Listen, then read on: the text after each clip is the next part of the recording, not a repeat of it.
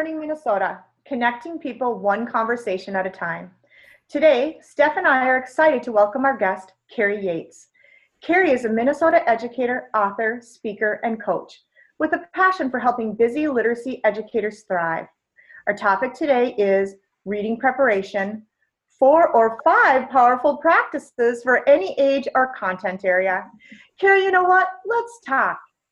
So we're so excited to have you here today, Carrie. And we just thought we should start with, you know, tell us a little bit about yourself.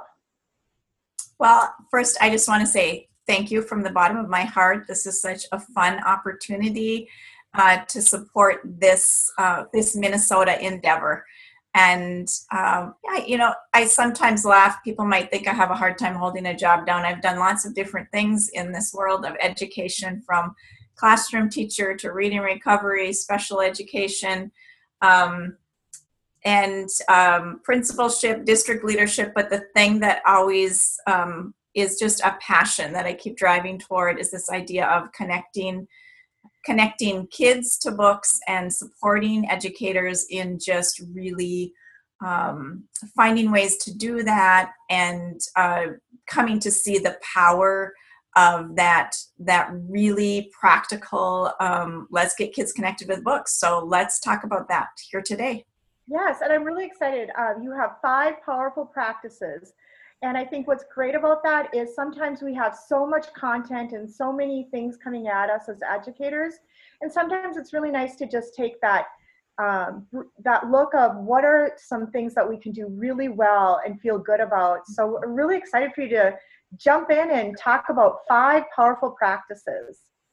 You know, um, when I work with educators, I often I often say that you know, as we're stretching ourselves to learn and grow, um, and we enter into professional learning opportunities like like the people who are tuning in are, hopefully a lot of what we get is affirmation for what we're already doing because teachers are so hardworking and they are already doing so many things. And we, we use fancy terms like evidence based practices, but uh, the five that I want to share with you today are really common sense and simple, but they are powerful practices that can really make a big difference. And what what I thought was fun about preparing for this is that because the audience is potentially a pre K 12 audience, I really pushed myself to think about practices that aren't just from my, um, you know, my niche is sort of elementary and early childhood, but that these are practices for any educator, um, any grade, and really any content area that I'm going to share. So, um, so the first, yeah. So the first thing I want to share, I'm sorry. Well, it's really exciting, and um, I think too something that just resonated with me is as you div- dive into our practice, I sometimes think we start understanding that content, grade level content, um, can be specific to uh, a grade level or a band. But good practices, so many of them uh, can really be adapted and modeled, you know, really birth through 12th grade and on. So that is really exciting and that resonated with me. So thank you for, yeah. for sharing that. So so the first one I want to share is I mean, it might seem obvious, it might seem common sense, but I call it bushels of books. And kids need to be surrounded by books. And whether this is at home or at school, the more kids are surrounded by books, research shows the more likely they are to engage with them. And um, so, planting books everywhere, if it's at home, you know, encouraging families to just remember that boy, books in the car, in the kitchen, in the bathroom, books at hand, um, and also for kids to see um, books just have so many. Um, there are so many ways that books enhance our lives. And even as I say, bushels of books, because I like the alliteration of it, it's really about text, right? And texts of all kinds. So, magazines, newspapers, books, um, things to be read uh, when we surround ourselves and our kids with them and then we kind of just keep saying oh wow yeah let's let's see if we can find a book about that. Let's check out a book to support this. And so bushels of books kind of paired with this idea of um, learning to say to yourself and kids hey i bet there's a book for that I bet we could read about that, or let's see what we could find, and whether it's finding text electronically or actually books in our hand kind of books. Um, this idea of um, making sure that texts are just a part of our lives that kids are um, are seeing us value in so many different ways. Now, that kind of comes to mind. What are your thoughts about graphic novels? You know, when you're talking about bushels of books, you know, are you really trying to kind of um, create the idea that all all print is good? Yeah, absolutely. I mean, you're you're hitting on a question that I think's on the mind of lots of teachers. That's why I asked it. yeah, and you know the thing about graphic novels is sometimes.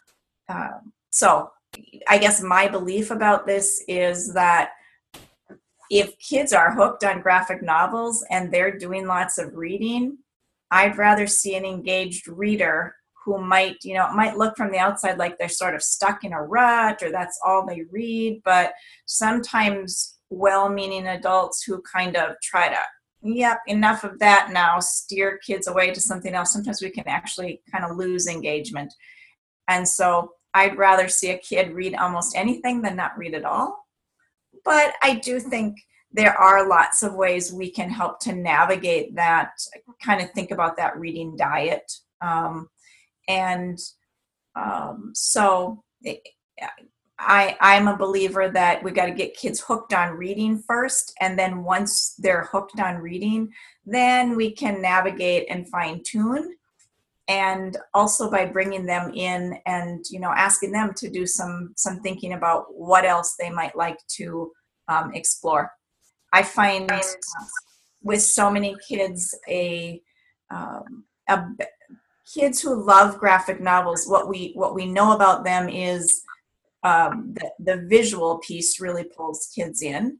Um, they feel themselves make some um, quick progress, uh, but graphic novels shouldn't be poo-pooed as like not having lots to think about. There's there's deep storyline and there's lots of room for deep thought with graphic novels. But a good pairing with them that I often find is um, informational text. And we live in a time of uh, children's, well, just what's available and being um, published for children's for children these days is pretty amazing. And highly visual informational text can be a really nice partner or balance with graphic novel because you can get kids hooked into it in some of those same ways. But the other thing publishers are doing is lots of what I would call sort of um, uh, blended, where it's graphic novel with a little more um, traditional text embedded as well. So kids start to build some more um, stamina and comfort with with reading bigger chunks of text. So um, I guess that's my thinking. yeah, you know, it's kind of like when you think about like that balanced diet or balanced literacy, um, really trying to look at getting kids first engaged by ma- matching the books to the readers, and then um, introducing them to maybe some other things that will resonate with them. So uh, that's really powerful, I think, and let choice is so powerful for adults and children and students. So that's, um, I think, a really balanced approach to looking at what you're um, giving your students to engage and digest and and begin um, learning that love of reading so um, you told me i could bring some books along and uh, so this is a text that i wrote with my partner christina Nosek and she's a fifth grade teacher in palo alto california. And uh, this text to know and nurture reader is all about conferring with readers. And so really the the text is about it's help you know it's we wrote this text to support teachers in thinking how do you navigate that one-on-one conversation with kids about what they're reading? And and um, although a reading conference can go any direction um, we kind of have uh, we we help teachers kind of think about four areas of a reading life and the first of them is book choice. And we offer an essential question for each of them and our essential question for book choice is this is the reader consistently finding his or her way to books that lead to high levels of engagement and really that engagement factor first right? Mm-hmm. because if kids are engaged we can then all sorts of there's all sorts of possibilities. But if kids aren't engaged and they're like i can't find anything to read. There's nothing. I don't want to read. There's nothing good then then we don't have a platform to do the rest of the work. So uh, engagement first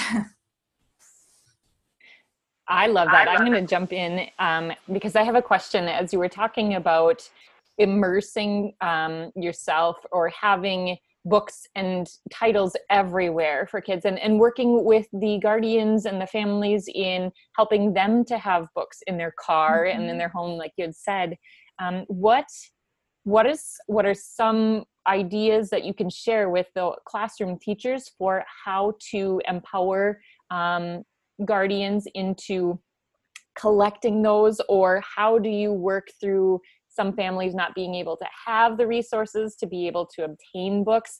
What are some ways that you can still get those texts out to in the hands of those kiddos once they leave the school building? Mm-hmm. yeah that's a really great question. So you know um, i think first so a few things come to mind and on my website, which is carrieyates.com, there are a number of free downloadables there. And one of them specifically is called, um, I think it's called 21 Ways to Grow Your Classroom Library Without Emptying Your Own Pocketbook.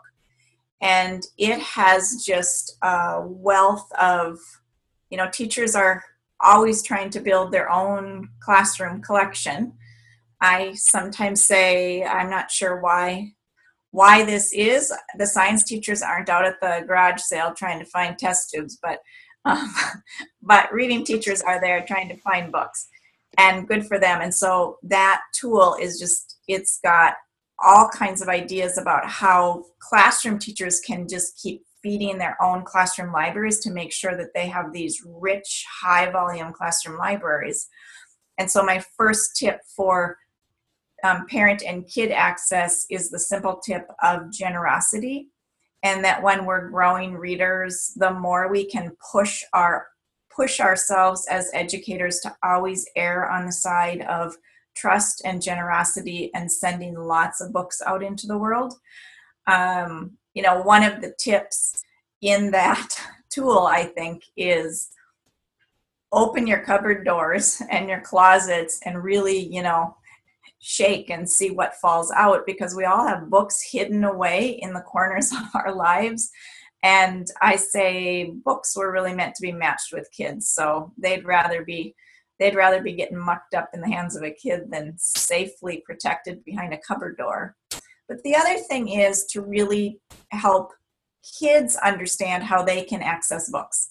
So, something else that comes to mind is we live in this amazing world of little libraries and little libraries are all over and to make sure kids and families know about them and and really know they like it's really real. You can just go there and take a book.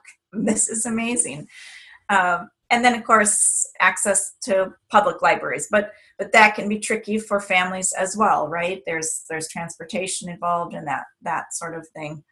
Um, so those are some ideas that come to mind some kids have access to technology and there are also um, you know lots of ways families can access access electronic text if they have the technology but uh, I, I, think um, the most important thing we can do for kids is really empower them to know that they are in charge of their reading lives. And that that this is something they can pursue for themselves and that there are options in the world which which kind of leads me to um, the practice number two that i want to highlight which is read aloud. And read aloud i think and I, I want to be careful. I was recently in a conversation where somebody thought the term read aloud kind of meant kids taking turns reading aloud but when i say read aloud i'm i'm referring to the practice of an adult or a, a really um, confident um, reader sharing a text with others. And so I'm really thinking about a teacher or parent reading aloud to um, to kids. And there are so many reasons to read aloud, and I don't think it's news to anybody that this is a this is a powerful practice. But the thing I think of first and foremost with read aloud, it is really this. Um, it is an advertisement for what reading is and can be. So, first and foremost, when we read aloud to kids, it's like this giant billboard for, like, hey, you can become a reader. And when you do, these are the sorts of ways your life can, you know, that you can make your own life more wonderful because you can access text like this. And then when we read aloud, if we're just um, really thoughtful about making sure we read like a wide variety of things because it's part of hooking readers in. It's we want every kid to have this opportunity to see their own interests, see themselves reflected in that read aloud. And so it really becomes this way to draw kids in and look, learning to read is hard, hard work. And why in the world would you want to do that unless you could see there was like a really great reason or you know this to me that's the motivation for learning to read is that you see what is possible when you become a reader so that's my second one is to read aloud. And i want to encourage every teacher like high school science teacher on down to preschool teacher everybody to read aloud um, to kids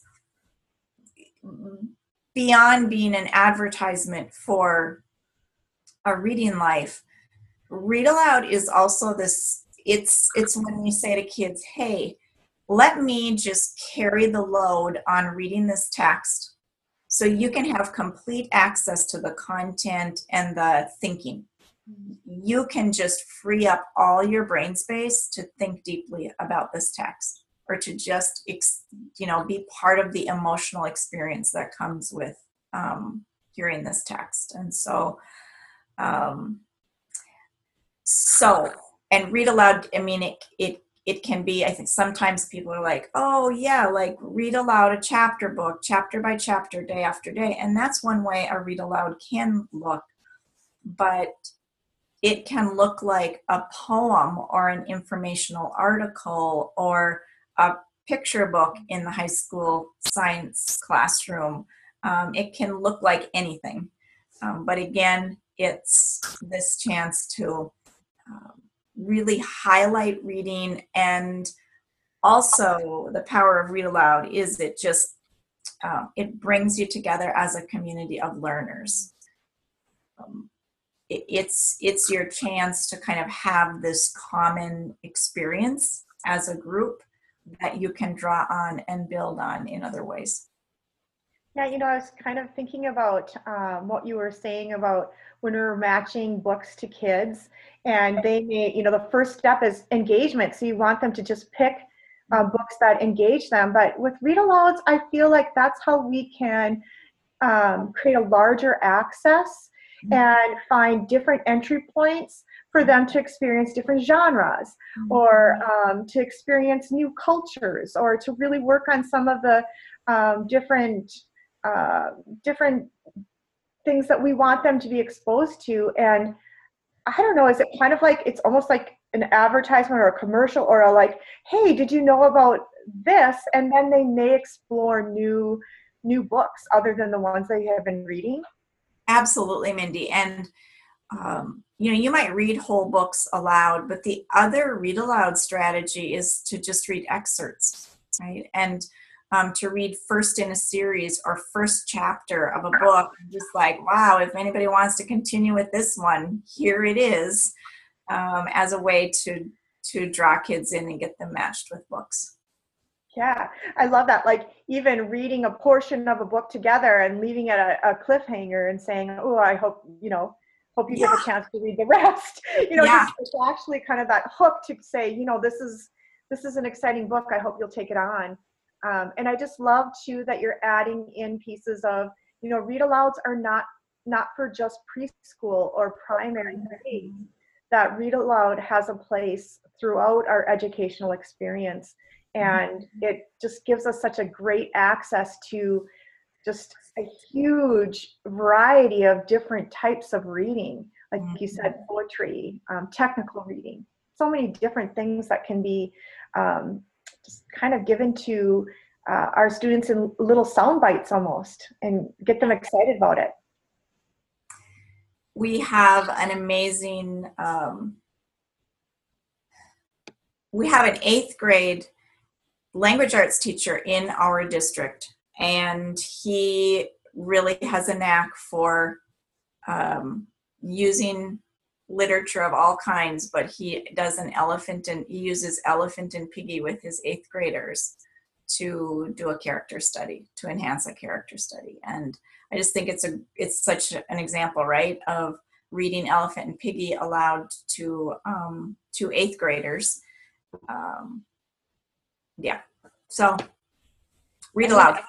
and i'm going to jump in as well. Um, so in talking about that read alouds are not just for the younger kiddos but they should be done all throughout all grade levels and all subject areas. Um, in the classroom i remember it was a you should choose a book that is approximately one level ahead of the readability of your own students. Um, i'm not sure if you've heard that but that was something that i just remember i was sometimes nervous to pull out a picture book for my third graders because here i was supposed to choose something that was and and i guess the picture books themselves were not as um, complex of text but here i felt Mm-hmm. like i was more forced to choose chapter books and to choose books that were of a higher level where i Mm-hmm. maybe should have allowed myself more of that broad um, opportunity to pick and pull from whatever maybe tied into the theme or or whatever i was feeling you know so so i gave an example of a really simple text right? It's a it's a it's a definitely a first grade readability.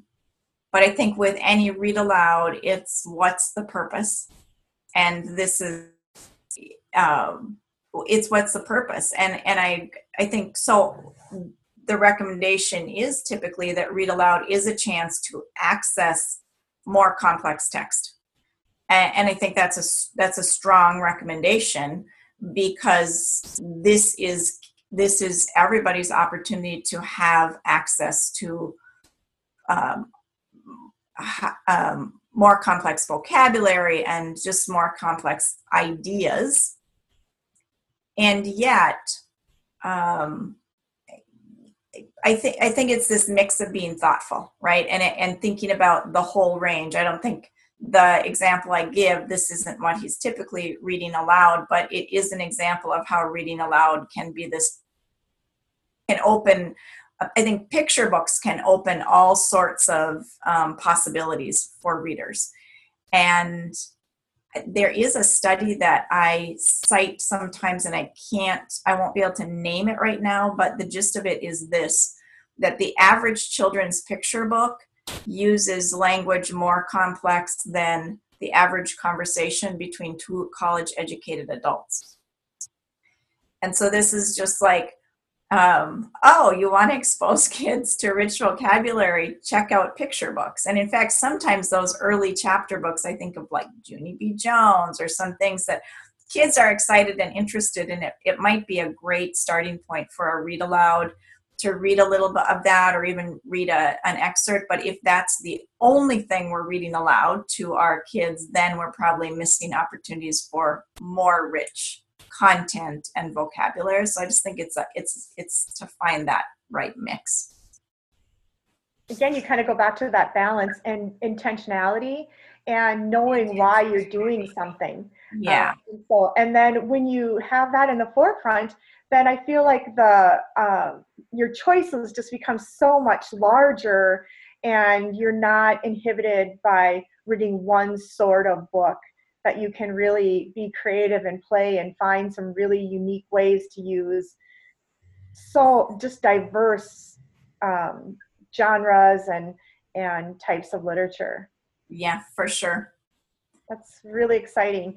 I really, um, I think it's nice too to uh, to give I think middle school and, and high school teachers permission that it's okay to let your students listen to some good literature. And I liked Carrie when you said they don't have to worry about um, anything else but to dive deep and think about what they're listening to and and and hearing and and really working on some of those more complex strategies that we want them to know when they leave um, leave our schools. Yeah, for sure. And I think um, you know, Elephant and Piggie is maybe an example of sometimes we use simpler text when we're going to do more complex content, right? And sometimes we use more content uh, if we're going to use more complex content. It's helpful if kids have had some exposure to the um, the tasks. So, it, it, like you say, it's it's it's this balance. You I'm actually really excited for the next one.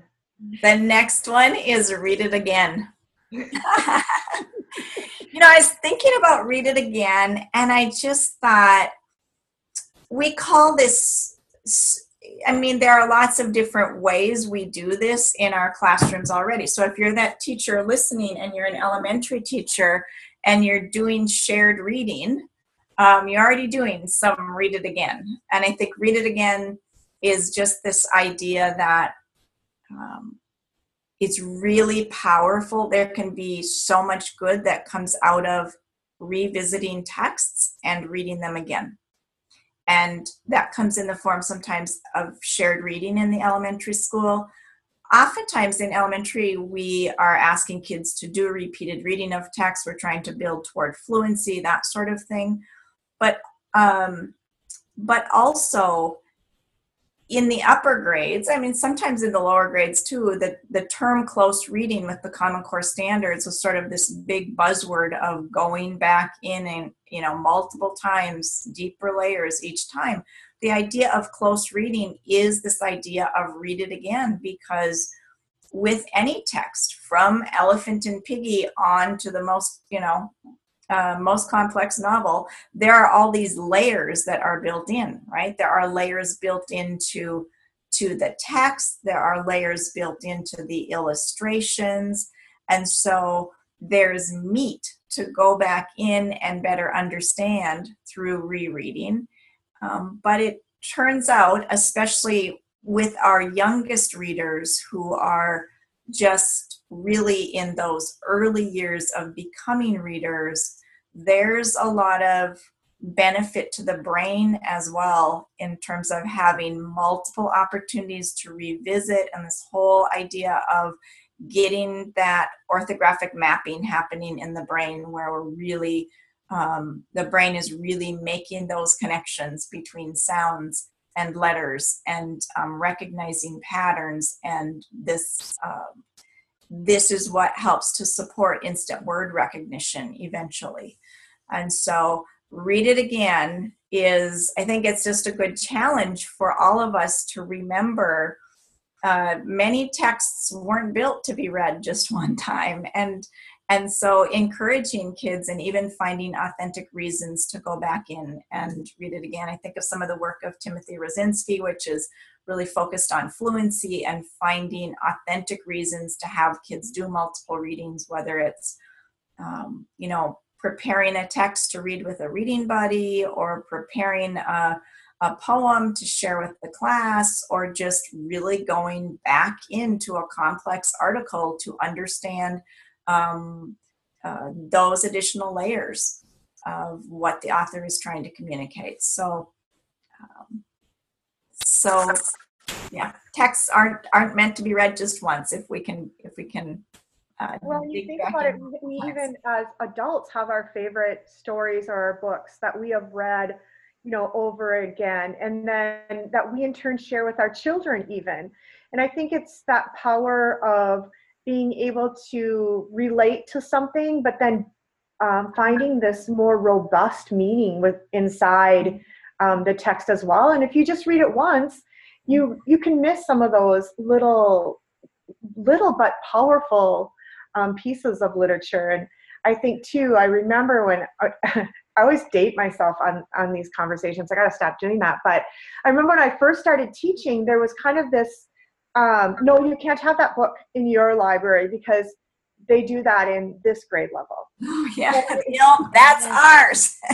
I, know, I know, and I don't even want to say that, but and I'm so glad that we've moved away from that because no, Mm-hmm. it's okay. We can have it in multiple um, grade levels, and we can even just because I'm reading it as a read aloud, you can too because your Mhm. approach and how you read it and the things that are important to you and resonate with you um, change. And I think when we model that for students, we're also showing that hey, you know what, that favorite book, you can read it again.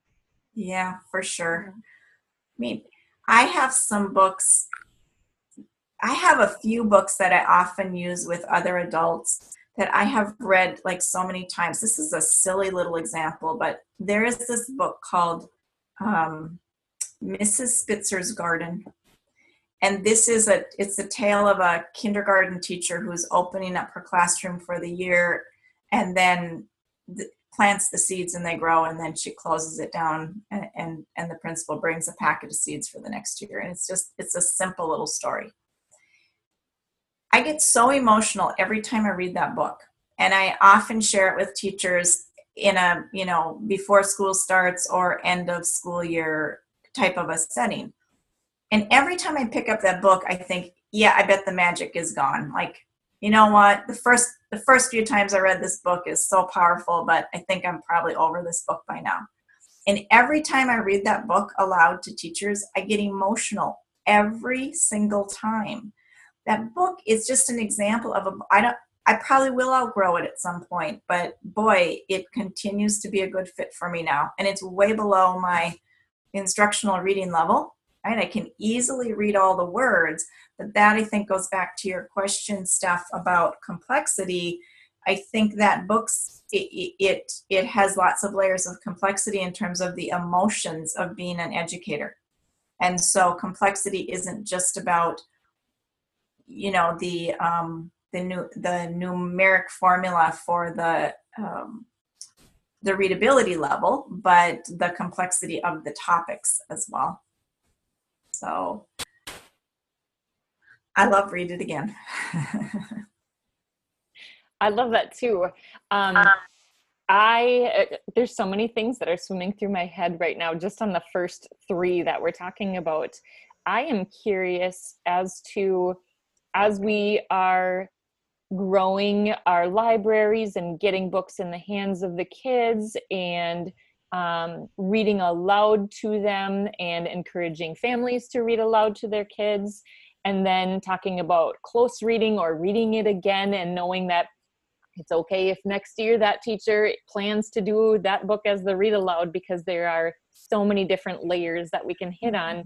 Um, kind of back down to thinking about choosing the right books. And i know we talked about that the level um, you know is is something we have to be intentional with it. When we start to look at all of the new titles that are coming out and maybe start to reflect on what we currently have in our library how do we maintain a library that fits our students and that like how do we become more cognizant about choosing um, texts that are not biased in any ways and checking our current library to make sure that hey maybe this particular title doesn't quite fit this time anymore or do we keep those in there and celebrate that? I know that's a big argument that people mm-hmm. say is whether or not books some some titles that were mm-hmm. written um, in years past still should be in the classroom mm-hmm. library and in the hands of students. So could you share a little bit more about your thoughts on that um, that's a big that's a that's a that's a big big topic Steph.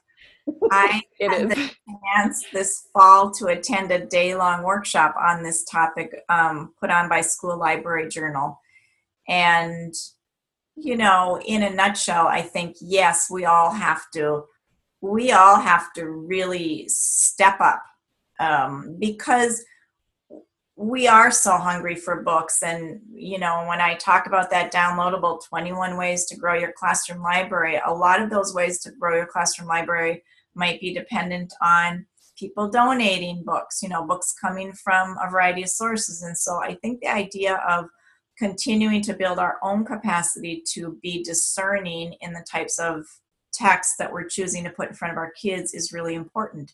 And we do want, I think, you know, the idea of um, the idea of doors and windows and mirrors that kids have text that they really see themselves reflected in. And, and being being cognizant of that is no small task but really making sure that the the the humans who are depicted in the text that we're sharing with our kids that our kids are going to regularly see themselves whether it's you know in terms of physical uh, features or in terms of family structures or just you know so many different things so yeah that's big work to educate ourselves in terms of what to even be looking for and thinking about but really critically important work. Um, there was there a second part to your question? Um, I guess I, I was just thinking about yeah. when there are when there are books, oh. for example, that I had in my library, yeah. and suddenly you don't know what you don't know, and suddenly yeah. somebody says something, or suddenly an article comes out that says this author or this book has, mm-hmm. you know, so then thinking about how often do you go through your own library and make sure that the books are that are there are good for kids and then as you're adding to like you said grab sales donations you know any sort of way that you can ta- grab titles they're usually older books um, yeah.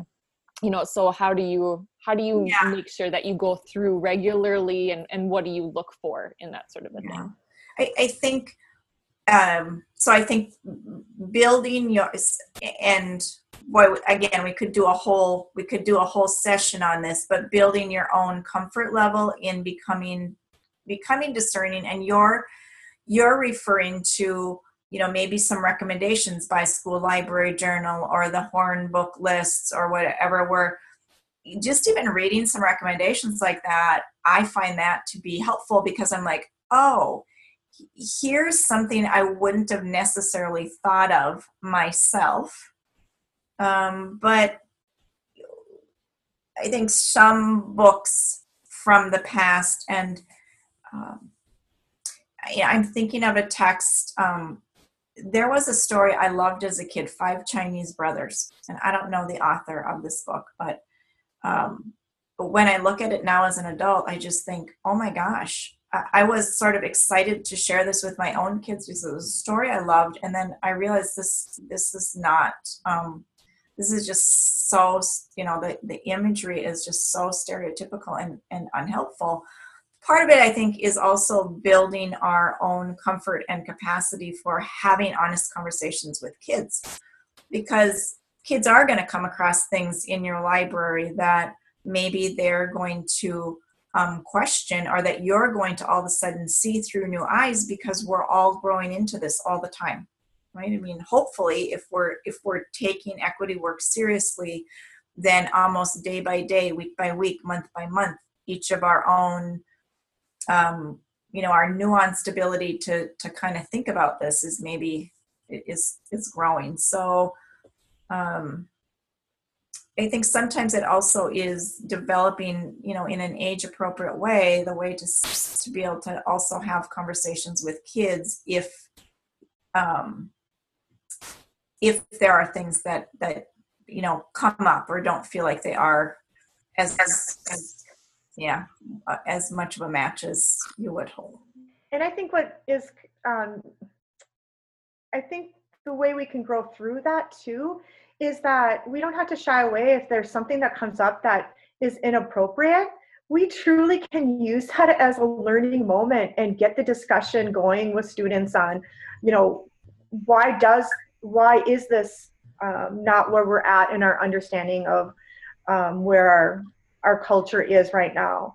Um, I think too that is how people or students internalize how they see the world as well. They need to have some of those conversations Mm-hmm. And I think, um, yeah, it's great that we can go through our libraries and, and make sure that they're as diverse and making sure that we are seeing people um, of color or of the makeup of our communities.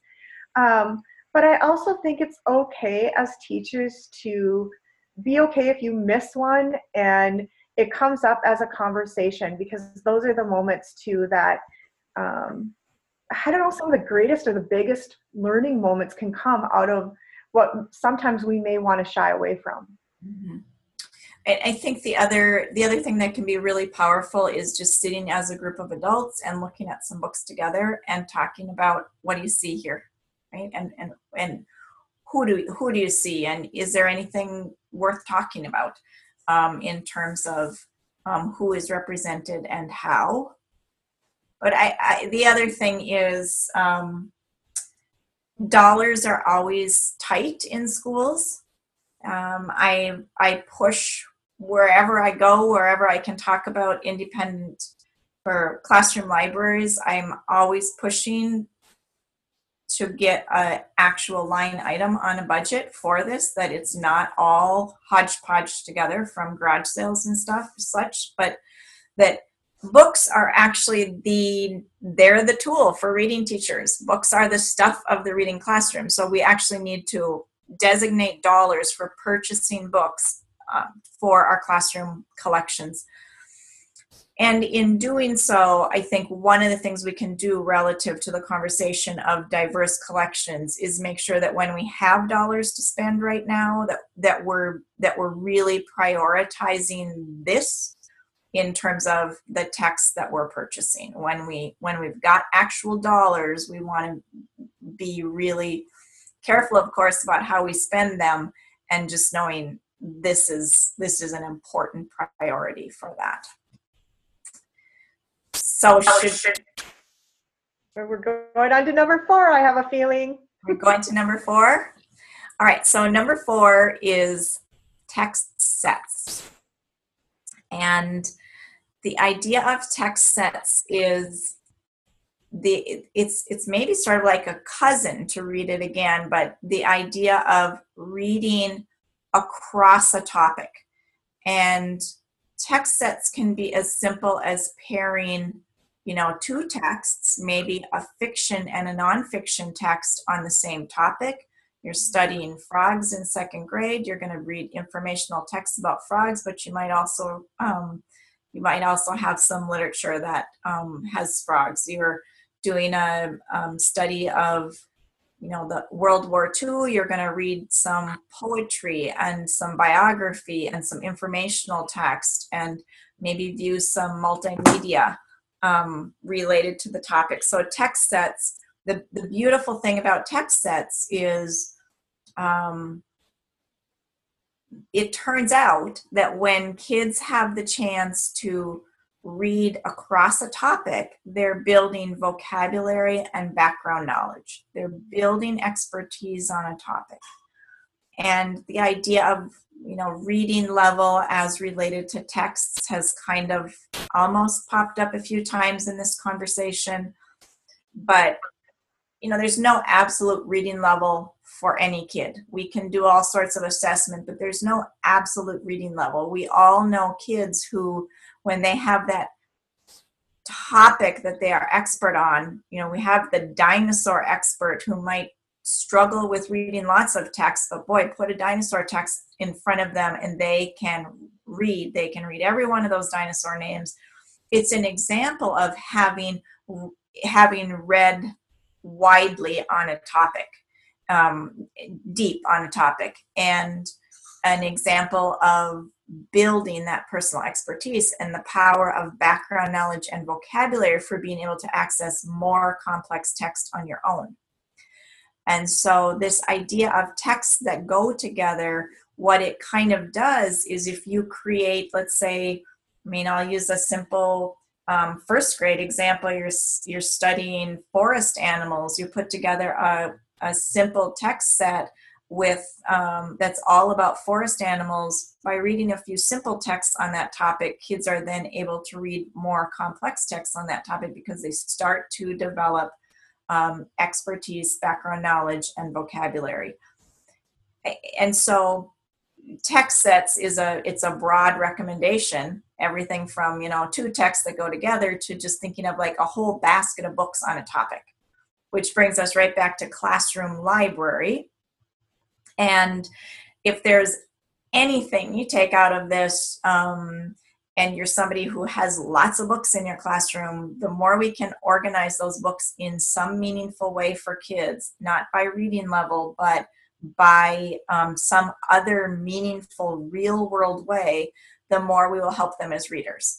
And so when we create a text set that is about forest animals or about World War II or a text set that is all Elephant and Piggie, what we're doing is we're setting kids up to think strategically about what interests them and then access multiple texts potentially on that topic by that author um, in that genre. And so, again, text sets is sort of a broad recommendation, but if we're trying to hook readers one book at a time is exhausting and but when we can get them if we can think more um, text collections it's it's a win in terms of keeping readers hooked as well and i really think that there's such a wide variety of purposes that you could engage with um, with creating text sets you know i just think of even that compare and contrast when you're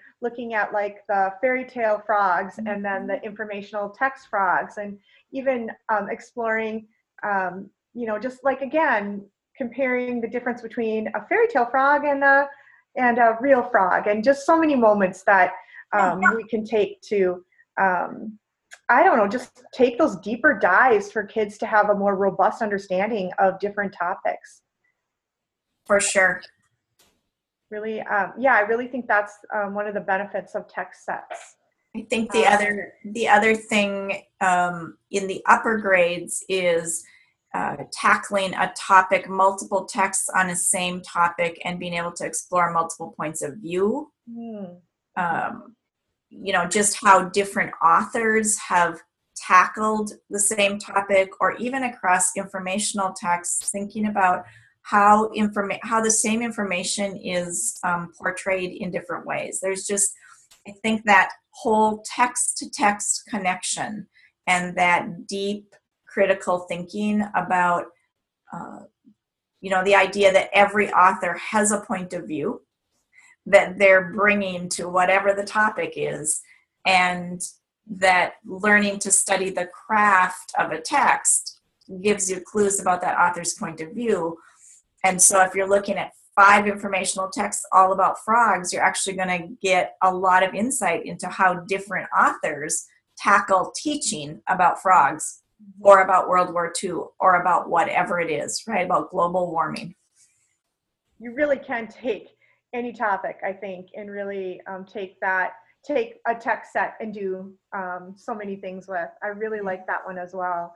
I also think that these are just so, I'm thinking about new teachers and um, where to get started. And I'm just so appreciative of our conversation today because I really do feel like um, this kind of gives teachers that place to kind of begin and start thinking about their practice and where they can kind of hone in. And so I think we're already on practice five. I can't believe it. always goes so fast when we talk with you, Kari.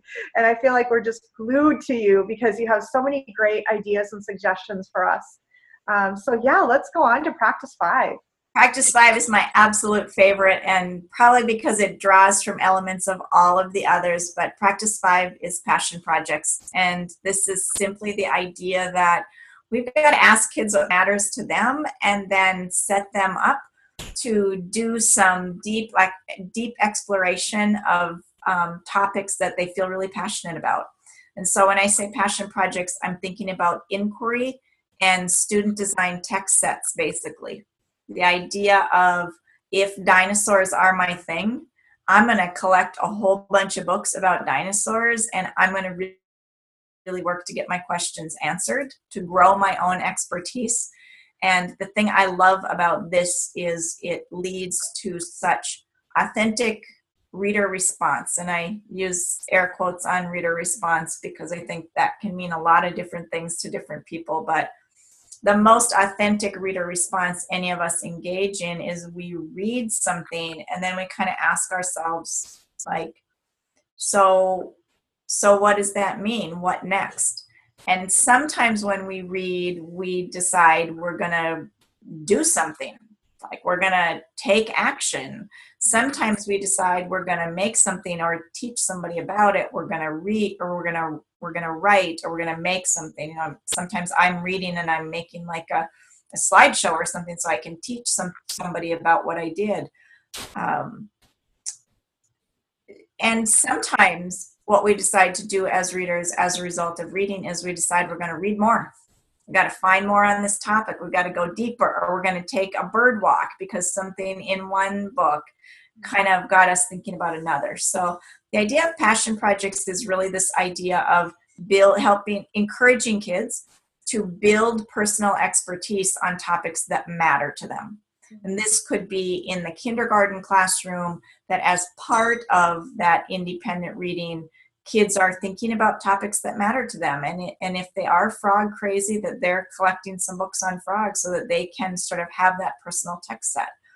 Um, and as kids go up the grades, the idea that they can be using diverse sources, whether it's electronic sources or the, you know, the school library or the public library to find texts on the topics that really matter to them and grow that personal expertise.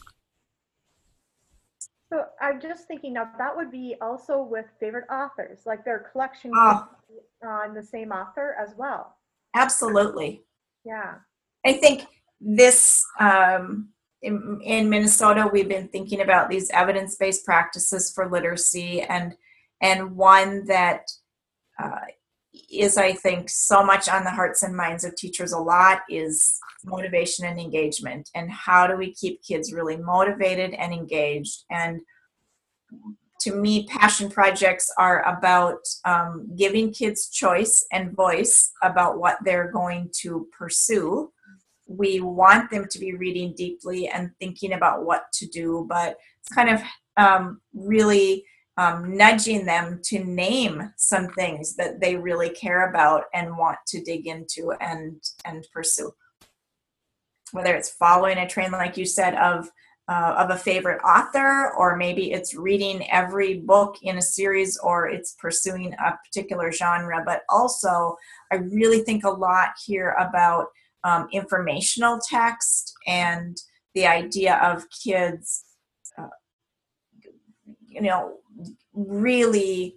Uh, really learning how to navigate informational text and those um, uh, multiple texts on on a topic uh, looking for those chances to do um, co- compare contrast but that deep synthesis work of really thinking oh yeah what am i learning on this topic from all these different sources that matches up or that doesn't match up and what does that mean um, in terms of what i decide um, as a consumer of information Wow, it's been, I just feel like we've gotten so many amazing um, ideas and thoughts going today. And just to kind of review the five different practices that we talked about today, let's see if we can go back and just kind of review those so everyone can um, kind of think about uh, as we're closing what uh, what they were. So the first one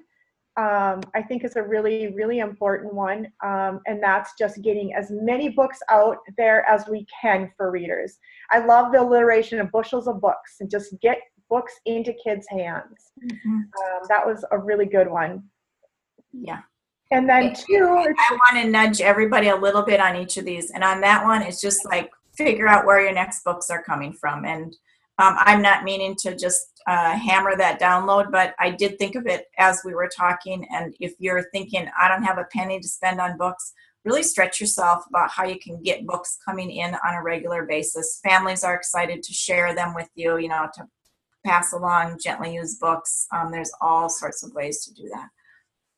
Yeah. And then our practice number two, the read alouds and giving us permission to really um, read a, just a, a ton of different um, types of literature and and giving us permission to really use it in many different ways. And um, one thing that I'm just really resonates with me is giving kids the opportunity to dive deep into something that all they have to think about is what they're listening to.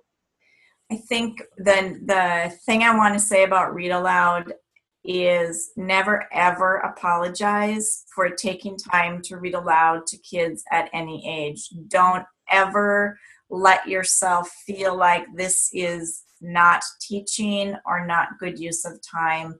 Um, never apologize for time spent reading aloud. It's it's going to have huge benefits for kids. Well, then we went on to practice three, read it again. And I find that so powerful mm-hmm. too because um, every time it's like an onion. Every time you go in there it's another layer and mm-hmm. um, you find a new favorite spot in the book or um, just so many things that you can do when you're reading things again. I love that mindy. I'm going to rename it the onion strategy. And um, i just i want to just you know we live in a fast-paced world.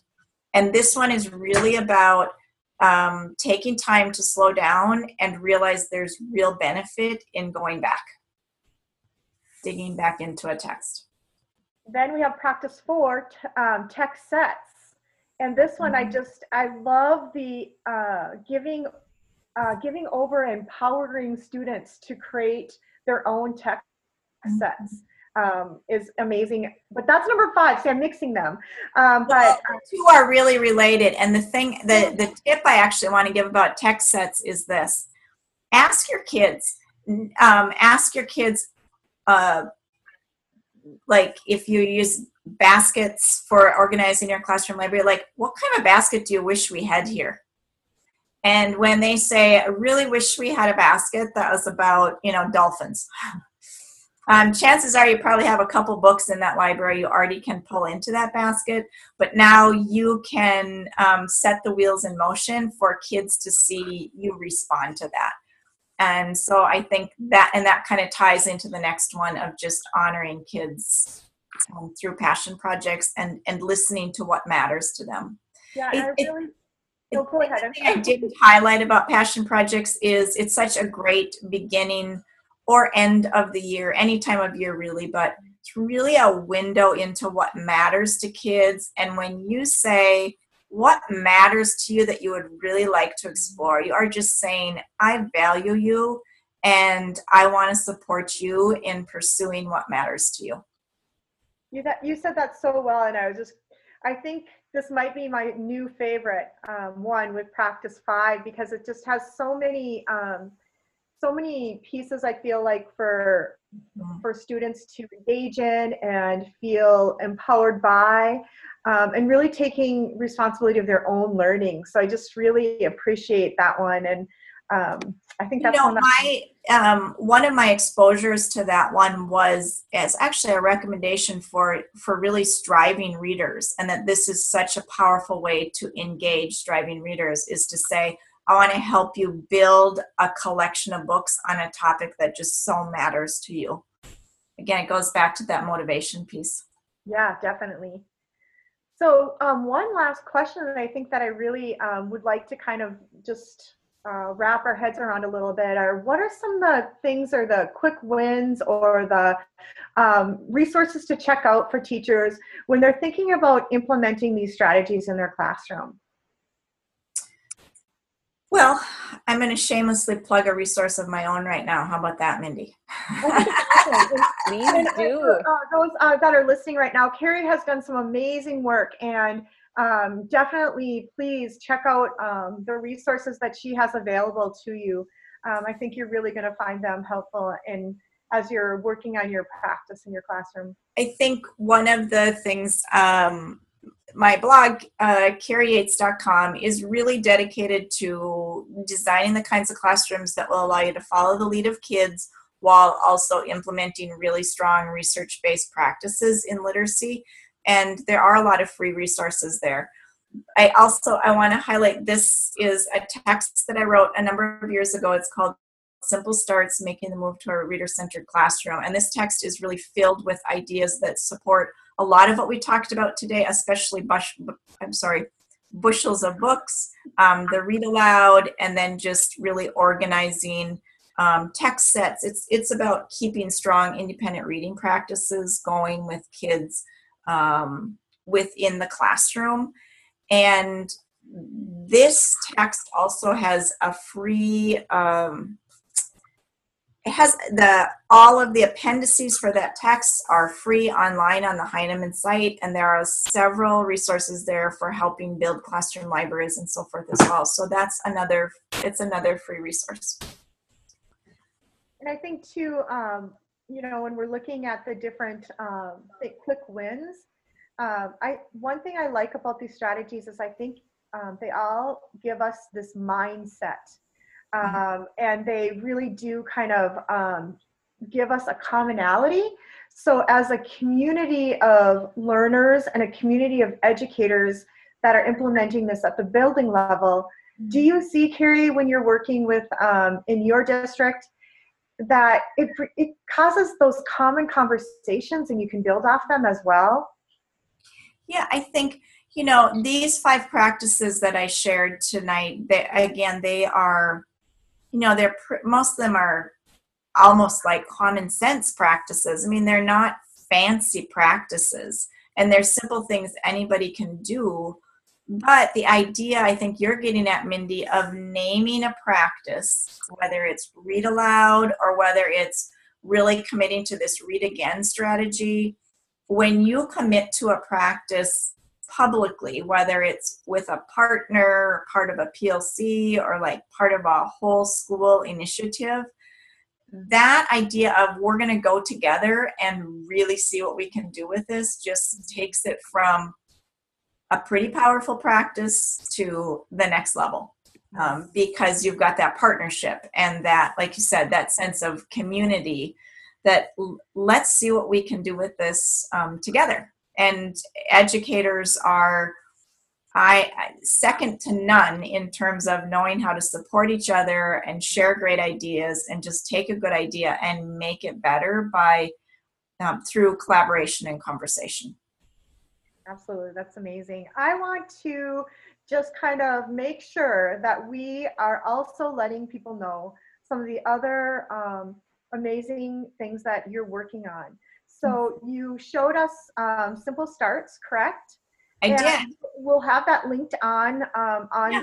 on our resource sheet for everyone. Mm-hmm. And um, you um, have conferring with readers. Yeah, I we yep. Um, to know and nurture a reader.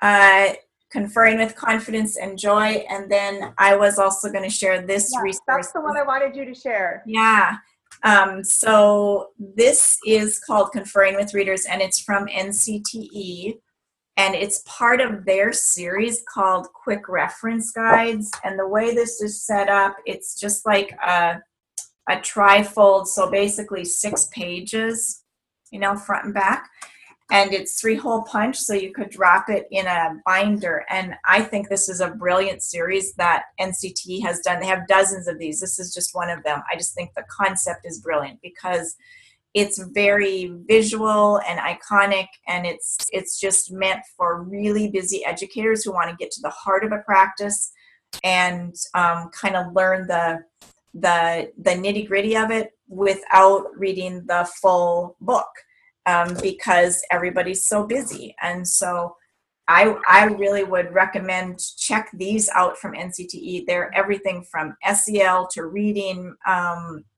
reading topics, just lots of different topics. And so um, uh, check check that out. Yeah, we just the, all those links will be on our on your resource page. So please check those out as well. And again, we just want to say thank you so much, Kari. Again, we just learned so much when we're with you, and just so grateful um, that we have that connection with you. So, if others want to create a connection with you, how can they get a hold of you? Um, I am on Twitter at Kari underscore Yates. I do have my website. You can contact me there. There's a contact page there. Um, you can email me also at Kari at simplyinspiredteaching.com. And I'd love to connect. I love connecting with educators and doing problem solving, uh, idea sharing, just brainstorming about how we can keep taking that next step on behalf of kids. And so, what I want to wish all of your readers is just a brave journey and to just keep finding the energy and the courage to stretch yourself into that next step. Mm-hmm. Thank you. Thanks for thanks so much for taking the time to join our Learning Minnesota discussion with Kari Yates on the topic of reading preparation, five powerful practices for any age or content area. Don't forget to visit our site, learningminnesota.com, for additional resources on this particular topic and more videos in our resource library.